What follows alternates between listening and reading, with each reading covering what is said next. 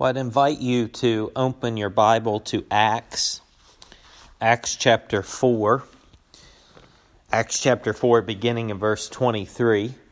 And of course, if you need uh, to take a moment listening to this by audio, um, you can hit the pause button and turn there as we prepare to read Acts chapter 4, beginning in verse 23 when they were released, that's a reference to Peter and John being released, they went to their friends and reported what the chief priest and the elders had said to them. And when they heard it, they lifted their voices together to God and said, Sovereign Lord, who made the heaven and the earth and the sea and everything in them, who through the mouth of our father David, your servant, said by the Holy Spirit, why did the Gentiles rage and the peoples plot in vain? The kings of the earth set themselves, and the rulers were gathered together against the Lord and against his anointed, or Christ there.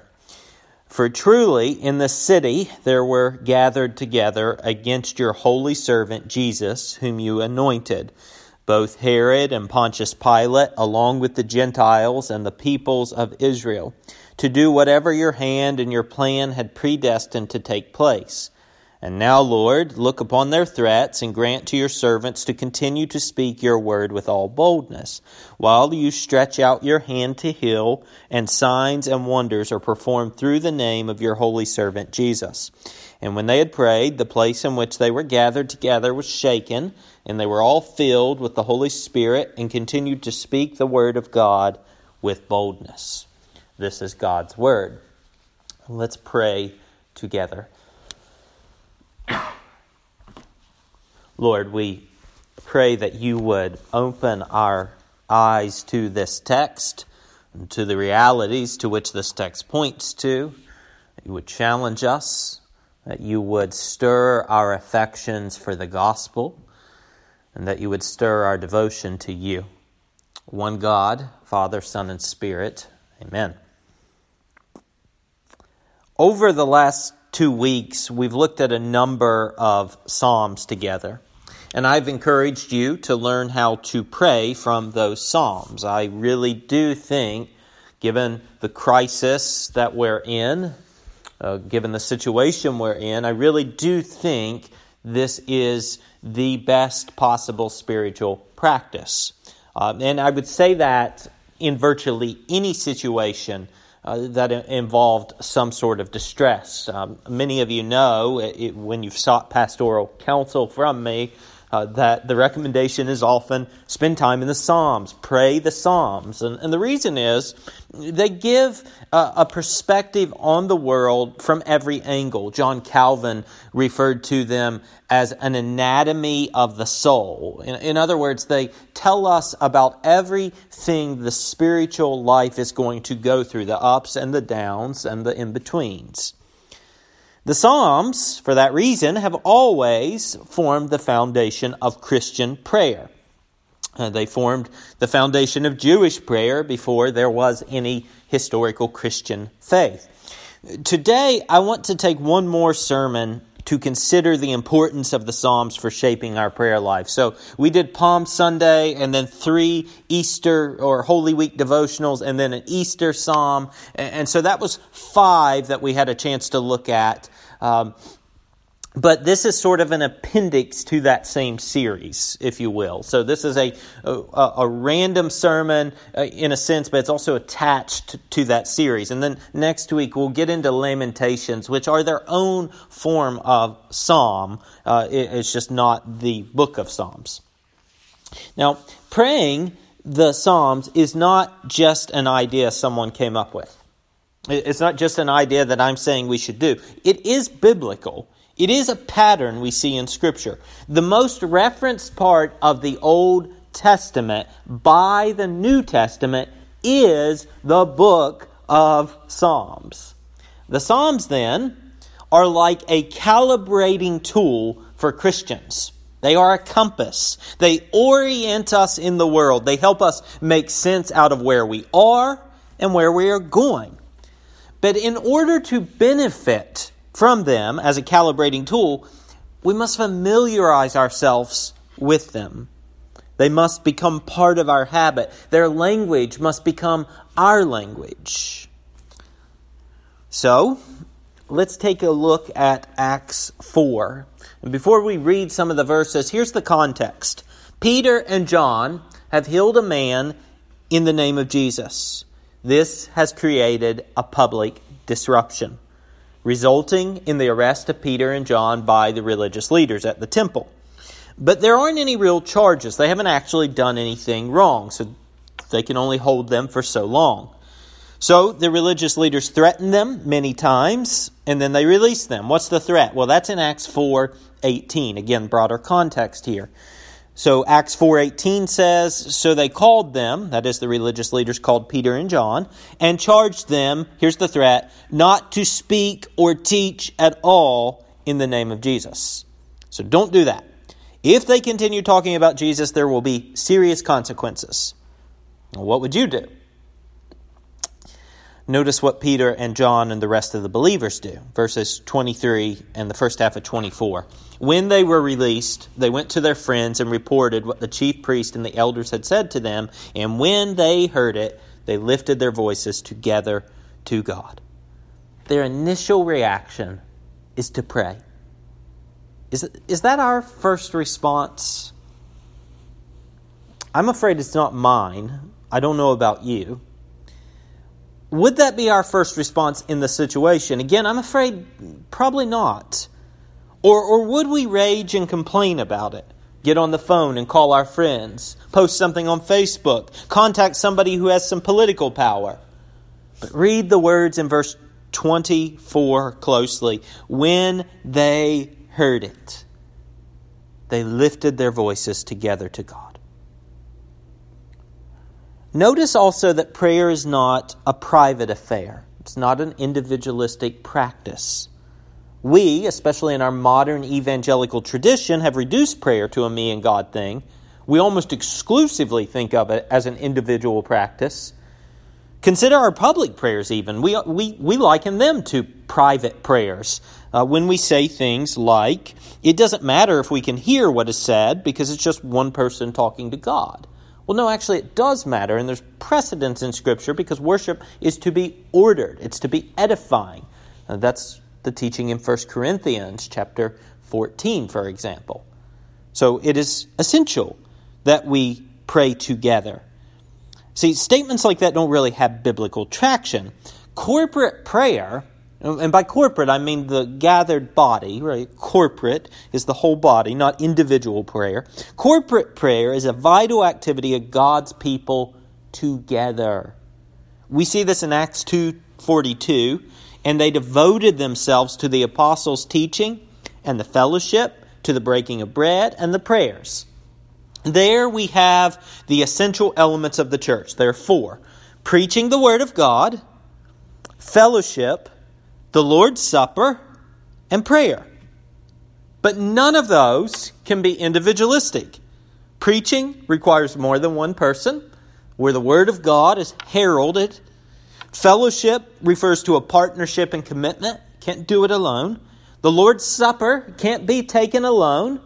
It's not a good idea to pull out some crackers and wine or, or, or juice and, and pretend to have the Lord's Supper. And prayer is also an activity primarily to be engaged in together. At least that's the pattern we see again and again. I'm not denying the importance of individual prayer. There's certainly private prayer throughout Scripture. We see it in Acts. Peter prays regularly. Uh, the point is, our prayer life can't be an either or. It can't simply be made up of individual prayers between me and God, and it can't simply be, well, I'm at church and we pray together. You, you really do need both. But when we gather as the body, and this is why these sort of online services are so difficult and, and, and, these remote services that we're doing right now, that we're, we're still not actually being the church, and I think most of us realize that. Um, we're being the church in, one sense, but we're not gathering for worship in, a really critical way. And, and I think most of us feel the same impulse to get back to doing that because it's so vital. And, and I, think, I think most of us know it's vital. Uh, when we gather together, those prayers are really critical that we pray together. They're not filler for the service, they are important. They are part of what God has given His people to do. They are the pattern we see in Scripture. And so prayer is to be engaged in together. Now, they begin their prayer in the second half of verse 24. And they said, Sovereign Lord, who made the heaven and the earth and the sea and everything in them. Notice how they address God, Sovereign Lord. It's one Greek word. It's a little bit unusual. It's not a real common word, occurring less than 10 times in the entire New Testament, uh, but, but recognizes God as the owner or uh, the, the one who is in control of all things. And Notice this is consistent with their description that follows. They describe God's character. And this is all the opening of the prayer. You have this address to God, and then you have a description of his character, who made the heaven and the earth and the sea and everything in them.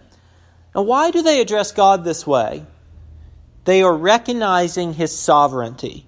And it's this truth that God is in control, that he's sovereign, that he's the king. That's what we mean by sovereign it's this truth that establishes the foundation for their prayer. They are appealing to God because He is sovereign.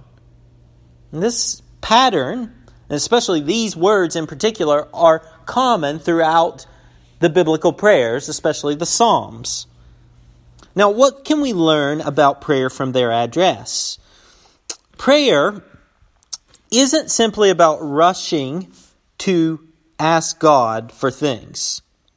Prayer is about fixing who God is in our hearts and minds. Prayer is about worshiping and adoring and praising God by acknowledging His majesty and glory. And we refer to this as adoration, from adoring. My guess is that most of us spend little time here. And, and when we try, we find it very unusual and difficult. Now, don't confuse this with thanksgiving. Adoration and thanksgiving are different.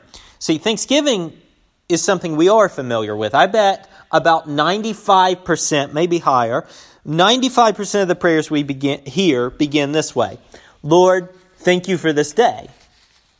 Am I right? Isn't that the way that you think prayer begins? I do it almost reflexively because I've been so steeped in hearing it my entire life. But there's something worth thinking about here. And this is the distinction between adoration and thanksgiving. Are we more interested in what God has given than God Himself? Now, thanksgiving is not wrong. It is obviously a pattern we see in Scripture. It is something that should characterize our prayers. But I'm saying we skip adoration in almost all of our prayers, do we not? Why aren't we exalting God? One reason is that the way we were taught to pray isn't really rooted in Scripture. Spending time in adoration, acknowledging who God is, is absolutely essential. Think about it this way How often do you pray and find it doesn't really help? It's not surprising when our prayers are like this Lord, thank you for the day, heal my cancer, amen. If anything, you come out of that prayer more anxious, more worried, more concerned, less dependent on the Lord. But adoration reorients us. It changes our perspective. It infuses our mind and our heart with biblical truth. It causes us to gaze at God and see Him so that we can take the focus off of our problems. When we spend time praising God, meditating on His character, adoring Him in our prayer, gazing at His beauty, it changes the script that our life is following. For the believers in Acts 4, it reminds them that the threats of the religious leaders are not ultimate. Even if they should arrest them, beat them, and kill them, the Lord is still in control. He's still sovereign. And that's the function of this beginning part of their prayer where they adore God. Now, where did they get this from? Where did they learn it? They are immersed in the language of the Bible, especially the Psalms. And if we want to navigate the world as Christians, our little Sunday school prayers aren't going to gut it.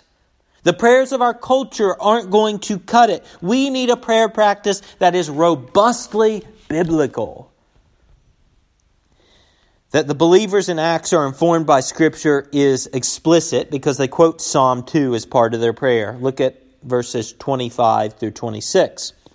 Who through the mouth of our father David, your servant, said by the Holy Spirit, notice we have a pretty good description of Scripture here.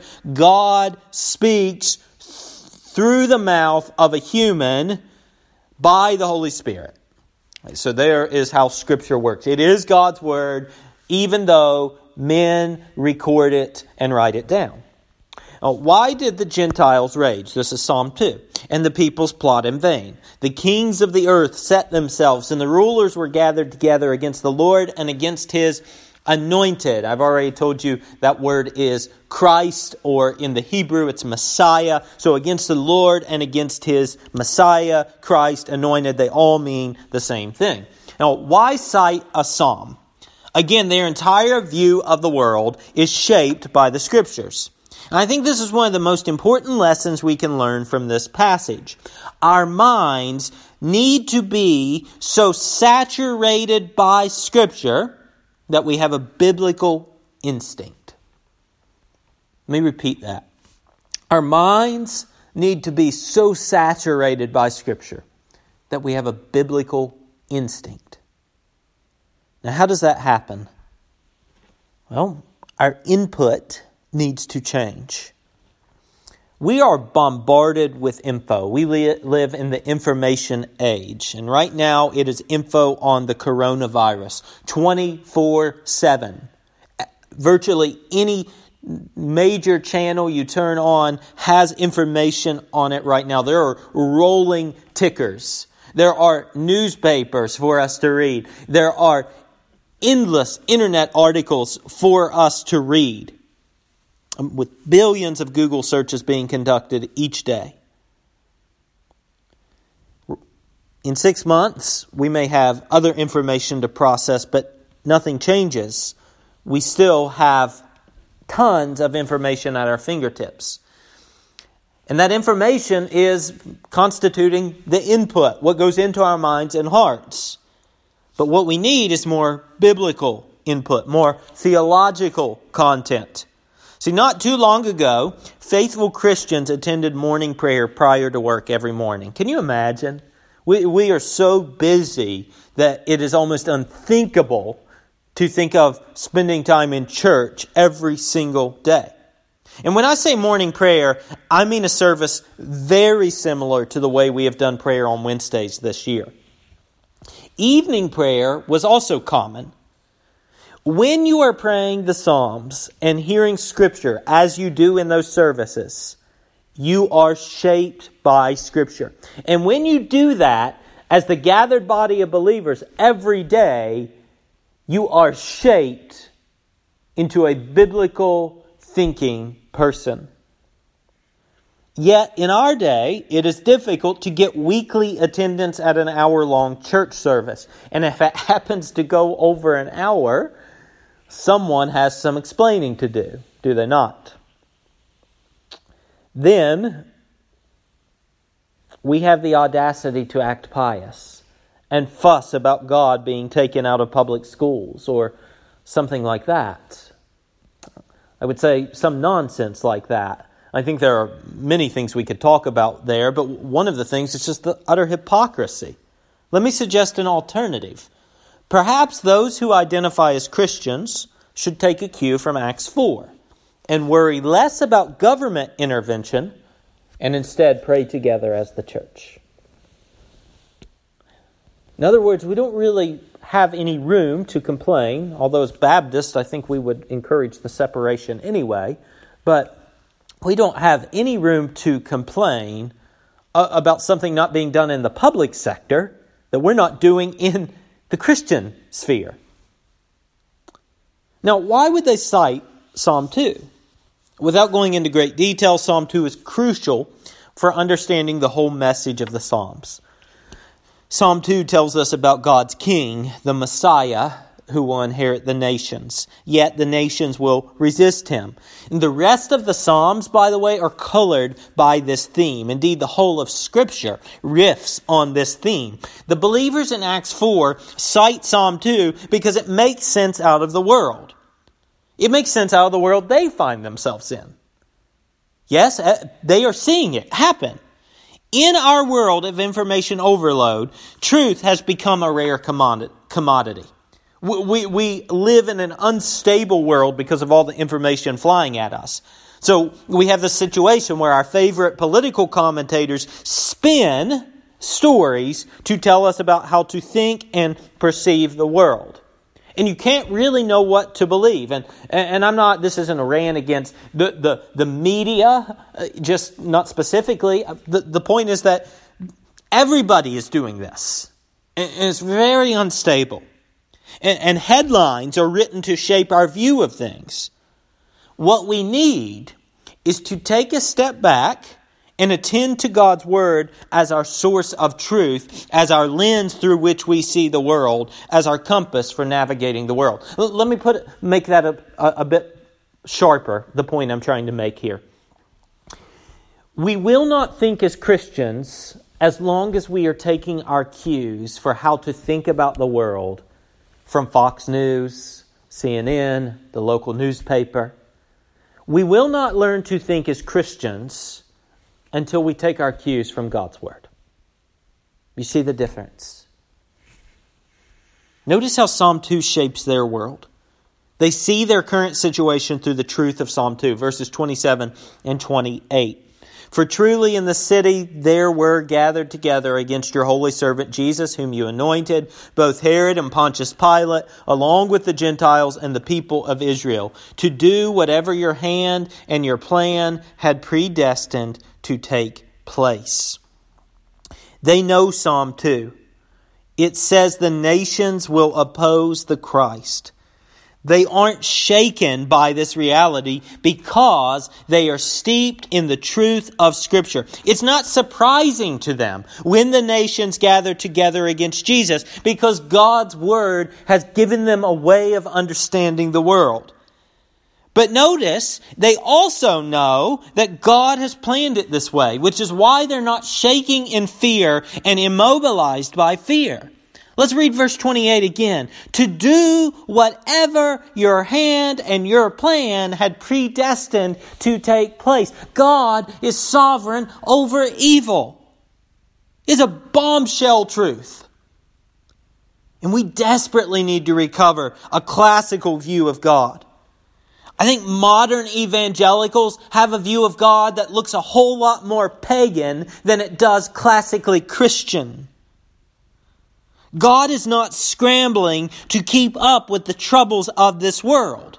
This is not some sort of weird dualism where there's an evil power that is giving God a hard time and God's just trying to overcome it with good.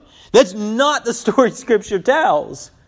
The light came into the world, John 1 says, and the darkness could not, could not extinguish it, could not overcome it.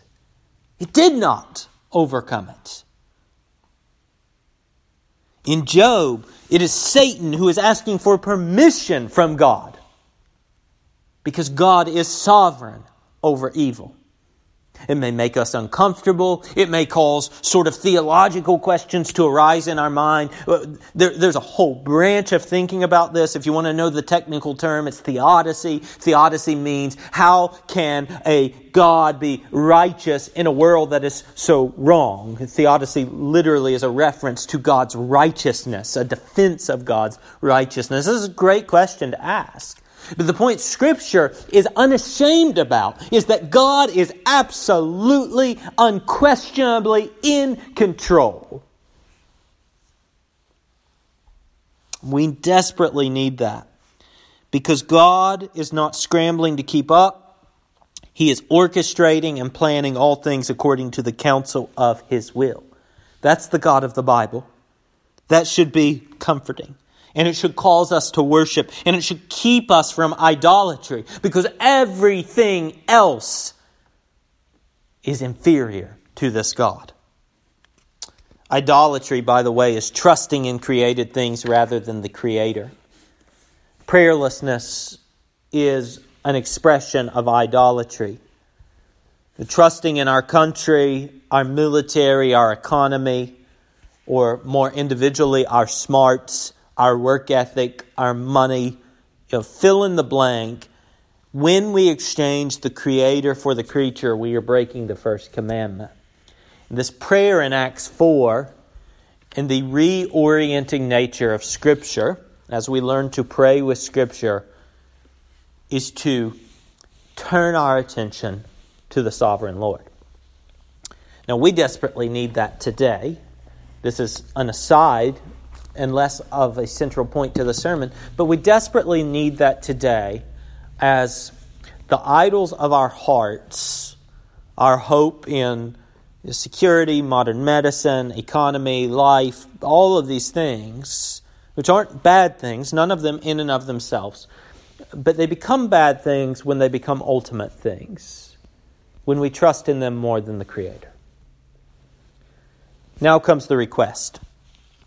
Let's retrace the logic before we hear their prayer request here. Since the Lord is in control, and since this is what we can expect from the world based on Scripture, we can now make our petition. That, that's the logic of this prayer.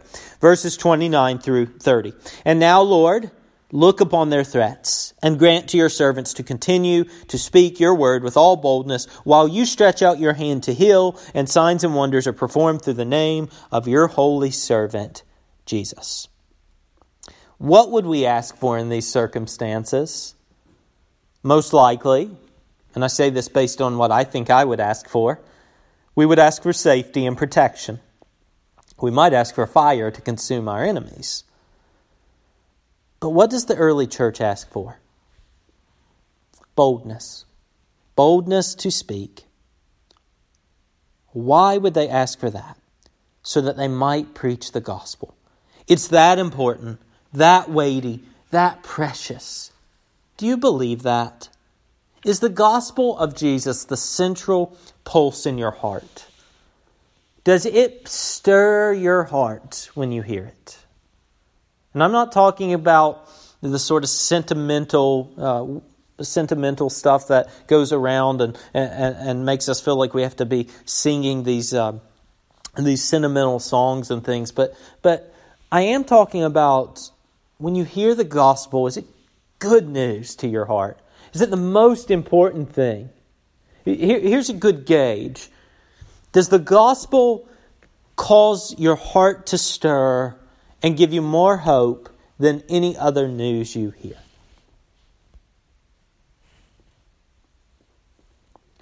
Is it worth dying for? You see, that's their prayer, isn't it?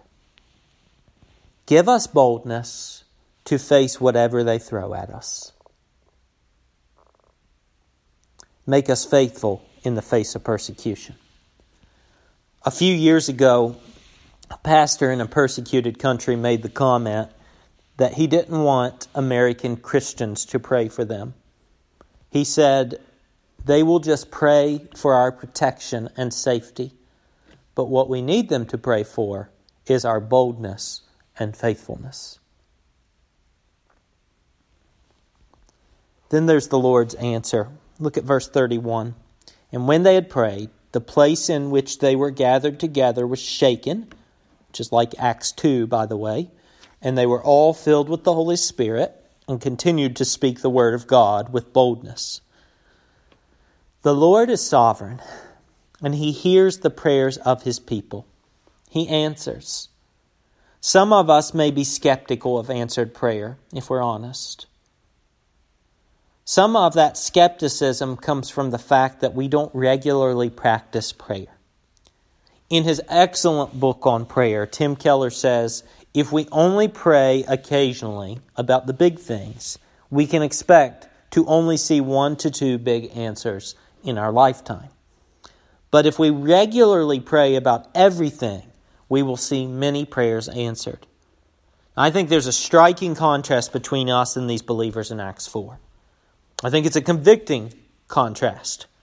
Given the situation, would we pray? And I'm worried for me, and maybe for you, I'm not sure, but I'm worried for me as I reflect on this that the answer is no. Do we pray about decisions at the church? I've brought this up numerous times. And while some of this falls on me uh, as your pastor, much of it also falls on the church and the structure it currently has. If it were structured a bit differently, perhaps we could lay more blame at my feet. But the structure and the polity and the way things go mean that we're all implicated in this. We see, we will gladly voice our opinions and complaints, but will we pray? In the late 1970s, church historian Richard Lovelace, writing a really great book on how revivals happen in the history of the church, uh, a really practical book, not, not a, a history of revivals as such, but how they happen, he wrote this quote. I think it's incredibly convicting. Listen closely. The proportion of horizontal communication, you know, side to side, right, people to people, horizontal communication that goes on in the church in planning, arguing, and expounding is overwhelmingly greater than that which is vertical or upward. In worship, thanksgiving, confession, and intercession. You see what he's saying? That we do more side to side talking than we do upward toward God. Critically important committee meetings are begun and ended with formulary prayers, which are ritual obligations and not genuine expressions of dependence. When problems and arguments ensue, they are seldom resolved by further prayer, but are wrangled out on the battlefield of human discourse. Perhaps it stems partly from the deficient teaching and emphasis on God Himself throughout the church, and partly from the man centeredness of much religious activity. Deficiency in prayer both reflects and reinforces inattention toward God when the church becomes a community organization that gives neat little devotions and talks on being a good person, when the church is consumed with all sorts of cultural and traditional markers and ignores the worship of the triune God, when Scripture is merely read without exposition, when commitment to Scripture is not prioritized, when sound doctrine is ignored, man centeredness ensues. When man centeredness ensues, prayerlessness follows. I'm suggesting here that I, I think this is the point Richard Lovelace was pointing out. I'm suggesting that our prayerlessness is a symptom of the deeper problem. And that deeper problem goes back to the garden in Genesis 3 our allergy to God. The gospel, of course, is the only answer to that. That in Christ we can be reconciled to God. This is also why the prayer in Acts 4 begins with adoration of the sovereign God. To fix our inattention to God, to fix our allergy, we must steep ourselves in Scripture together and seek God's intervention. Let me pray for us.